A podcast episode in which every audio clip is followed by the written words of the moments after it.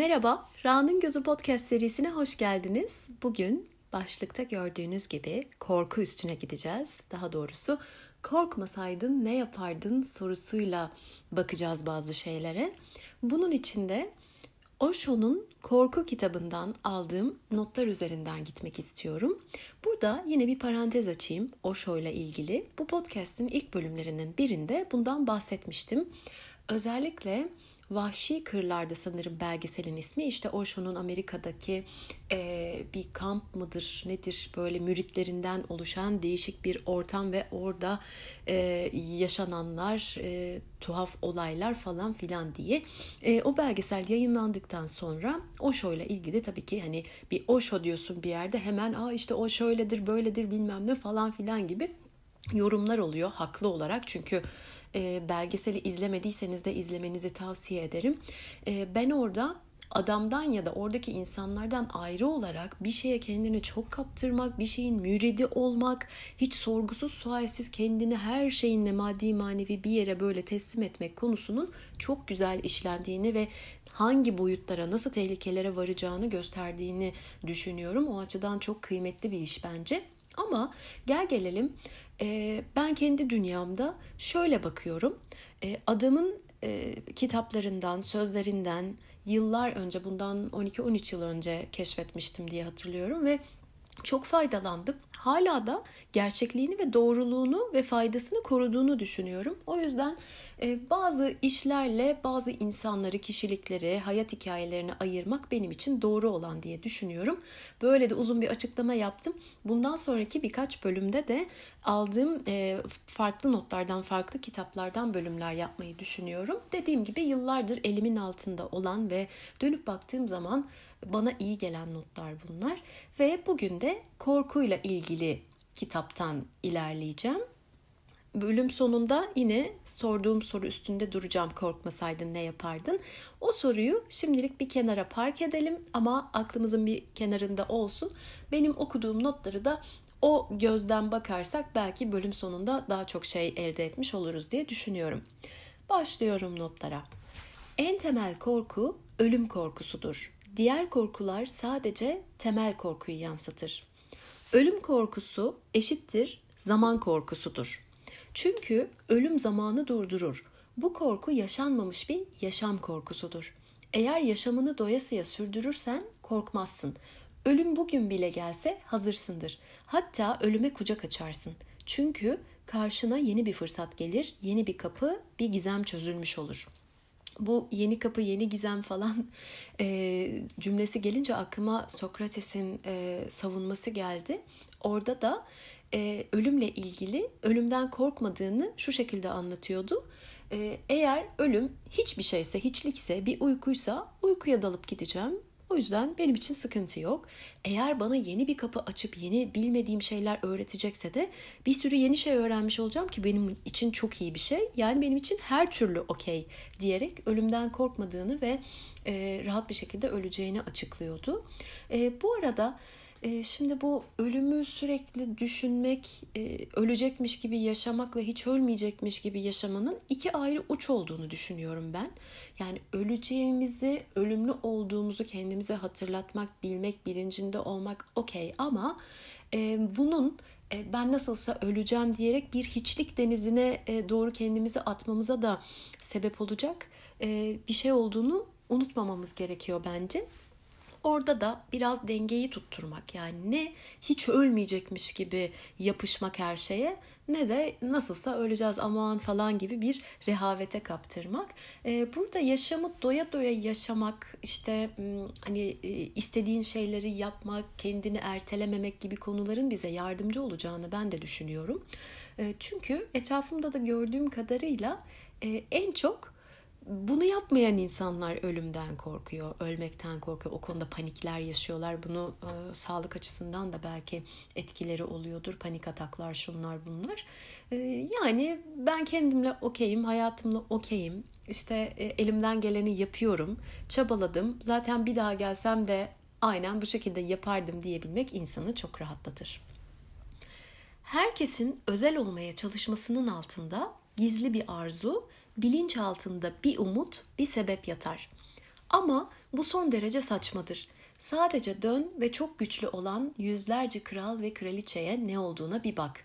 Ölümün karşısında herkes güçsüzdür. Burada da bir eşitlenmek söz konusu. Ölümün aslında herkes için aynı olduğu, kaçınılmaz olduğu ve bu dünyada ne yaparsan yap, nasıl yaşarsan yaşa, kaçışın olmadığı bir nokta olduğundan bahsediyor.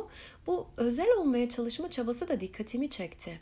Yani biz ayrışmak, özel olmak, ayrı olmak falan gibi bir tarafa doğru çekiliyoruz e, insanlık olarak. Bu belki bizim DNA'larımıza kodlanmış bir şey. Özel olduğunu hissetmek, özel olmak, özel bir şey yapmak falan gibi. E, bunun altında da hani bir umut acaba biraz fazlaca ayrı olursam, özelleşirsem buradan bir torpilim olur mu? Acaba ölmeyebilir miyim gibi bir şey diyor. Düşünebilir bunun üstünde. E, bir de ben burada şöyle bir soru sorarım. Öleceğini bilmek, ölümlü olduğunu bilmek sende ne uyandırıyor, sana ne hissettiriyor? Bunu böyle sohbetlerimde falan da sorarım ben. Bazen çalışmalarda da işte koçlukta, mentorlukta falan da soruyorum.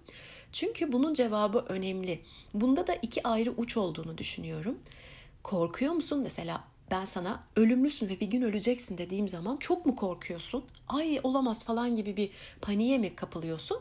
Yoksa oh be tamam rahatladım nasılsa öleceğiz ölünce bitecek gibi bir noktada mısın? Bence bu da dönüp kendimize arada sormamız gereken ve nerede durduğumuza bir şöyle bir bakmamız gereken bir şey. Ona göre de bir veri olacaktır elimizde. İki ucunda çok uç noktalarında olmayı tercih etmem şahsen. Korkunu bir kenara bırakmanın tek bir yolu var. Tüm enerjini özel olmak yerine kendin olmak için harcamalısın. Ha burada zaten biraz kelime oyunu gibi bir şey var bence anlamsal olarak. Çünkü zaten kendin olduğun zaman senden bir tane daha olmadığı için çok özel bir şeye dönüşüyorsun. Ee, bana şey de fayda sağlıyor bu konularda. Ee, yine iki eşit kavram diyeceğim herkes kadar özelim, herkes kadar sıradanım. Yani ya hepimiz sıradanız ya hepimiz çok özeliz. Yani ben özelim dediğim zaman diğerleri sıradan ben özelim diyemem. Çünkü yani o zaman herkes özel. Ben sıradan bir insanım derken de bunu kendime bir aşağı çekme, hakaret gibi kullanmıyorum. Ben sıradanım çünkü herkes sıradan. Bilmiyorum hangi kelimeyi, hangi e, tarafı seçerseniz bence hepsi aynı anlama geliyor. Ama bu enerjini özel olmak yerine kendin olmak için harcamak bize her konuda yardımcı olabilir diye düşünüyorum. Daha böyle kendin olmak. E, bunun için de zaten podcast'ın başka bölümlerinde de sıkça bahsettim. Kendine şöyle bir içeriden bakmak, kendini tanımak, kendine zaman ayırmak, kendinle kalmak faydalı olacaktır. Korkunun kendisi acizdir. Hiçbir gücü yoktur. Sadece ona inanmak istersin. Bu onun tek gücüdür. Korku etkisizdir. Hiçbir şey yaratmamıştır. Hiçbir şey yaratamaz çünkü varlığı yoktur. Ama tüm yaşamını yok edebilir. Seni karanlık bir bulut gibi sarabilir. Tüm enerjini tüketebilir. Oo bayağı korkunç bir paragraf olmuş bu. Ee, ama e, yani aslında korkunun yaptığı bir şey yok. Ne yapıyorsam ben yapıyorum. Ben ona kapılıyorum bu yüzden de bazı şeyleri kaybediyorum gibi bir hatırlatma, böyle bir farkındalık bize çok korktuğumuz konularda yardımcı olabilir. Terk edilme korkusu yaşıyorsan bil ki sen dünyaya yalnız geldin. Dün de buradaydın, o olmadan gayet iyi gidiyordun, midende düğümler olmadan. Yarın eğer bu insan giderse düğümlere ne gerek var? Sen zaten bu insansız nasıl olacağını biliyorsun ve tekrar yalnız olabileceksin.'' Bu sanırım yani sanırım derken çok açık ilişkilerle ilgili işte ayrılık, ayrılık acısı falan gibi konularla ilgili mantık tarafından bir giriş. Belki mantığımız öyle durumlarda, öyle duygularda çok etkili olmuyor ama yine de insanın kendine bunları söylemesi, biraz farkındalık yaratılması açısından güzel. Osho'nun Aşk, e, Yalnızlık ve Tek Başınalık diye bir kitabı vardı. Belki ondan da e, başka bir bölümde bahsederiz. Bu tek başınalık, yalnızlık e, ve ilişki kurmak, onun nasıl daha sağlıklı olacağı bunları üstünden geçerek gibi bir şeyle anlatıyordu. Orada da e, dikkatimi çeken şey ilişkiyi, ilişkide olmayı, karşı tarafı küçümsemiyor ya da böyle zaten iyi bir şey değil diye kötülemiyor.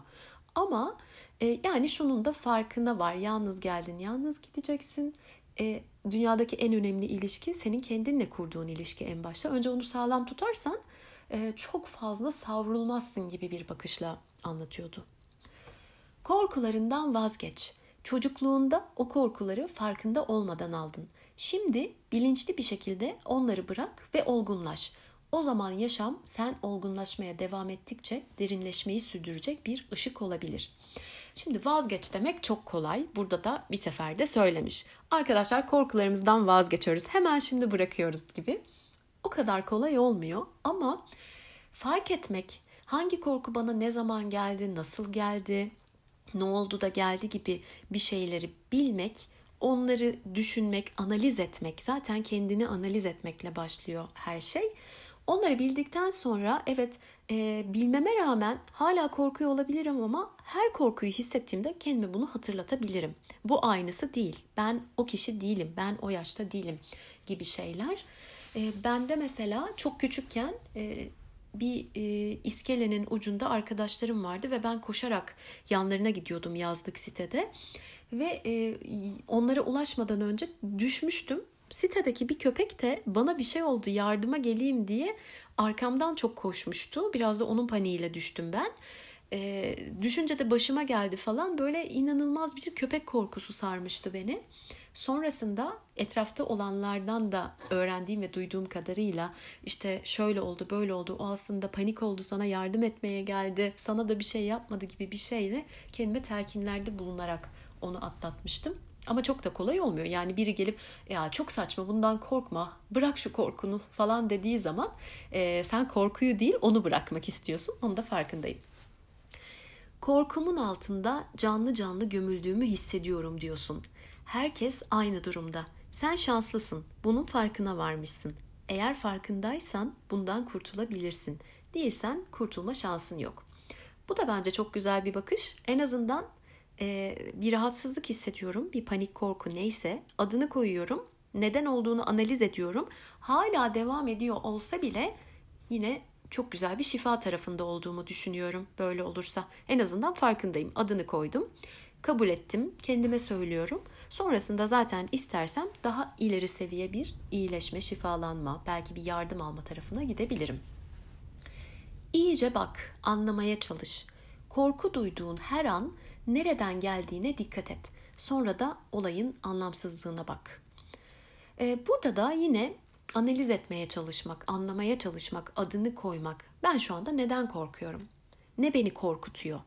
Belki burada o stoacıların en kötü ne olabilir? Kendini ona içsel olarak hazırlıklı tutmak, en kötü ne olabilirle yüzleşmek, sonrasında rahatlamak yardımcı olabilir. Neden korkuyorum? Bir şeyi kaybetmekten mi korkuyorum? Cezalandırılmaktan mı korkuyorum? İşte e, varlığımın kaybolmasından mı korkuyorum? Neyse o, onunla yüzleşmek, kabul etmek ve sanki o olmuşsa ne olacak? En kötü ihtimal nedir diye şöyle bir dönüp bakmak birazcık da olsa rahatlamaya sebep olabilir. Neden korkuyorsun? Doğduğunda çıplaktın. Yanında banka hesabı da getirmedin. Ama korkmuyordun. Dünyaya çıplak geldin, bir imparator gibi giriş yaptın. Bir imparator bile dünyaya bir çocuk gibi giremez. Aynı şey ölüm için de geçerlidir. Bu ikinci doğumdur. Tekrar çocuk olursun. Aynı masumiyet, aynı çıplaklık ve aynı sahiplenmeme. Korkacak neyin var? Şimdi senaryoyu bu şekilde okuduğumuz zaman çok mantıklı geliyor ama günlük hayatın içinde onu yaşarken bu kadar rahat edemiyoruz. O yüzden de bunları kendimize hatırlatmak. Ee, Nil'in bir şarkısı vardı. Ben buraya çıplak geldim diye.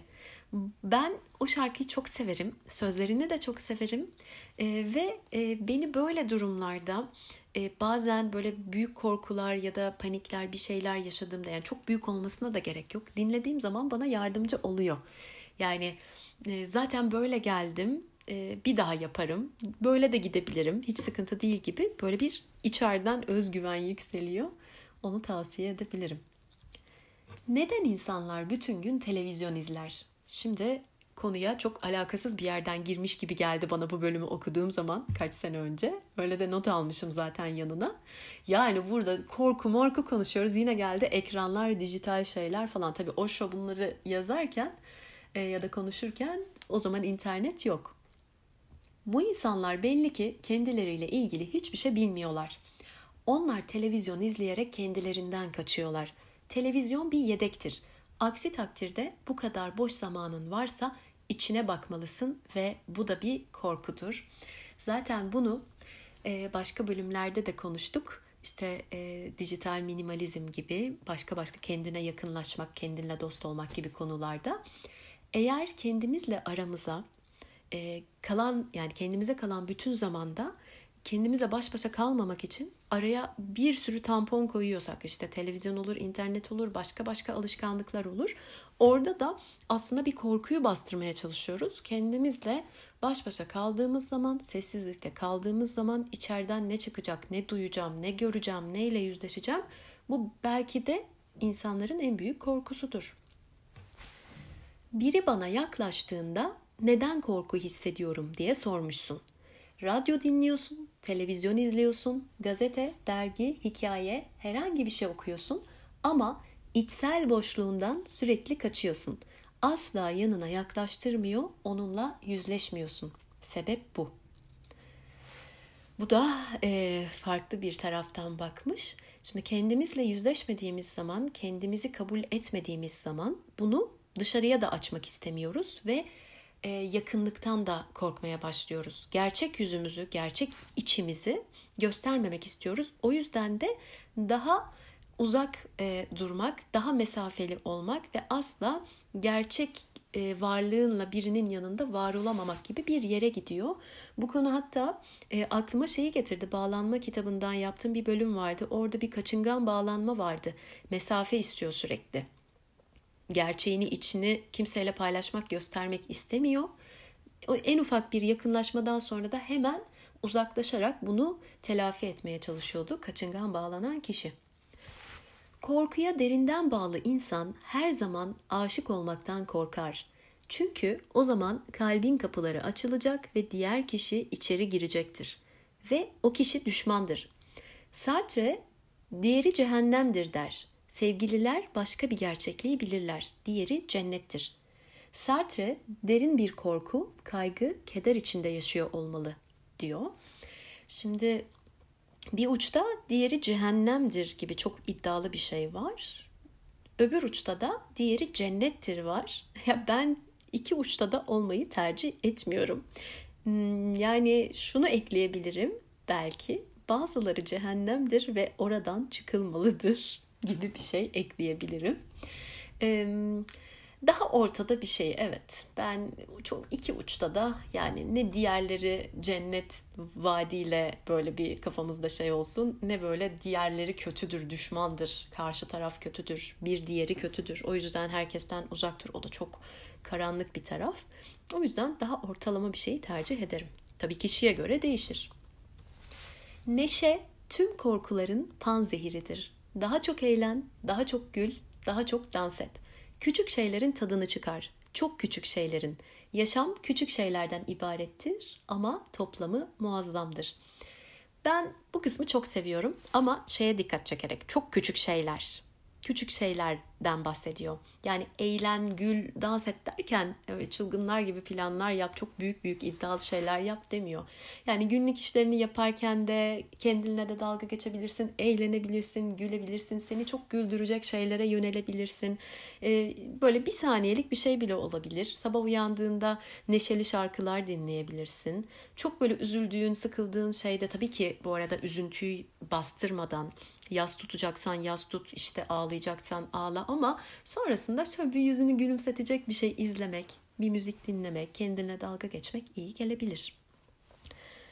Ve diyor ki her gece yatağa uzandığında bugün ne kadar harika şeyler olduğunu hatırla. Sadece hatırlamak onların yarın tekrar gelmesine yardımcı olur. Pozitif psikoloji bölümünde bundan bahsetmiştim. Orada da e, her gün yatağa girdiğin zaman Yazabilirsen tabii ki daha güzel olur. Defterine, ajandana neyse. E, bugün ne oldu? Üç tane iyi şey söyle. Bu arada yine burada muazzam, müthiş, çok kocaman, harika şeylerden bahsetmiyoruz. Yani minik minik şeyler. İşte bugün e, şu şu şu işlerimi tamamladım, gönderdim ve çok rahatladım. Kendime cilt bakımı yaptım, yürüyüşümü yaptım. Tamam işte üç tane güzel şey yapmışsın, bugünü böyle doldurmuşsun gibi şeyler insana iyi gelebilir. Ve şimdi geldik başlıktaki sorumuza. Korkmasaydın ne yapardın?